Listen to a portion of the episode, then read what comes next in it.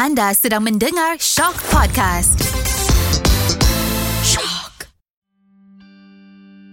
Bila kita melihat sebuah cermin di hadapan kita, kita akan melihat bayangan refleksi yang cukup mempesona. Ya, bayangan itu adalah diri kita sendiri. Apakah yang mungkin anda katakan pada bayangan tersebut? Jom dengarkan di sebalik cermin versi podcast. Minggu ini, di sebalik cermin membawakan jas suzuran.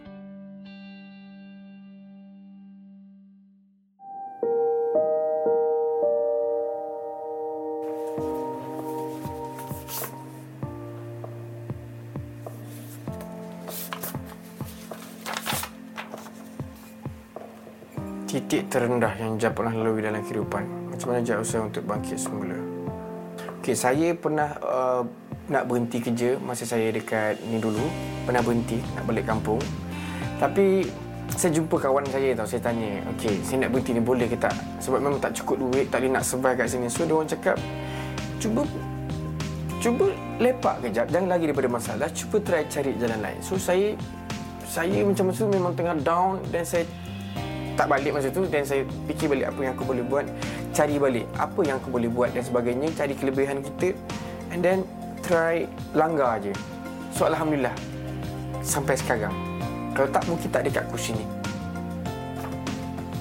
Masih ingat tak pekerjaan pertama yang saya lakukan sebelum jadi diri sekarang? Of course masih ingat Saya pernah ambil upah untuk Pernah tengok batu bata kan?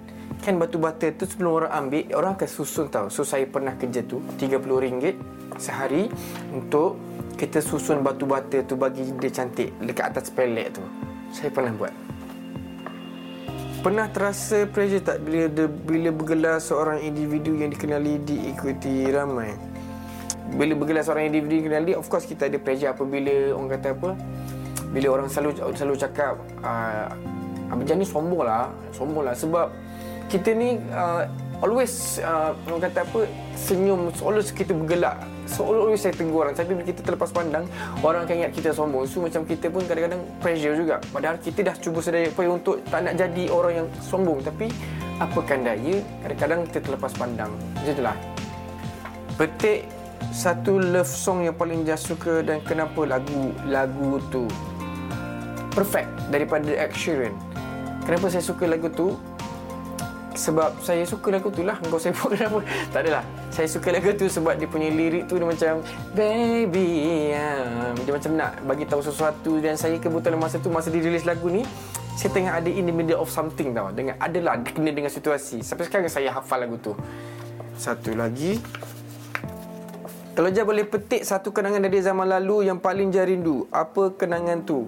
Oh Kenangan yang saya boleh petik adalah mandi sungai. Apabila engkau tak pandai berenang Tapi engkau nak mandi juga sungai tu Hanya berbekalkan dua buah kelapa Kau letak kat bawah ketiak ni And then kau berenang macam tu. And then dekat tengah-tengah tu Nak jadikan cerita Terlepas buah kelapa tu blub, blub, blub. And then melekat parut dekat peha ni Ada lagi. Dan sampai sekarang takut nak pergi ni. Dan sampai sekarang tak pandai berenang. Apa yang jangan nampak bila tengok cermin ni?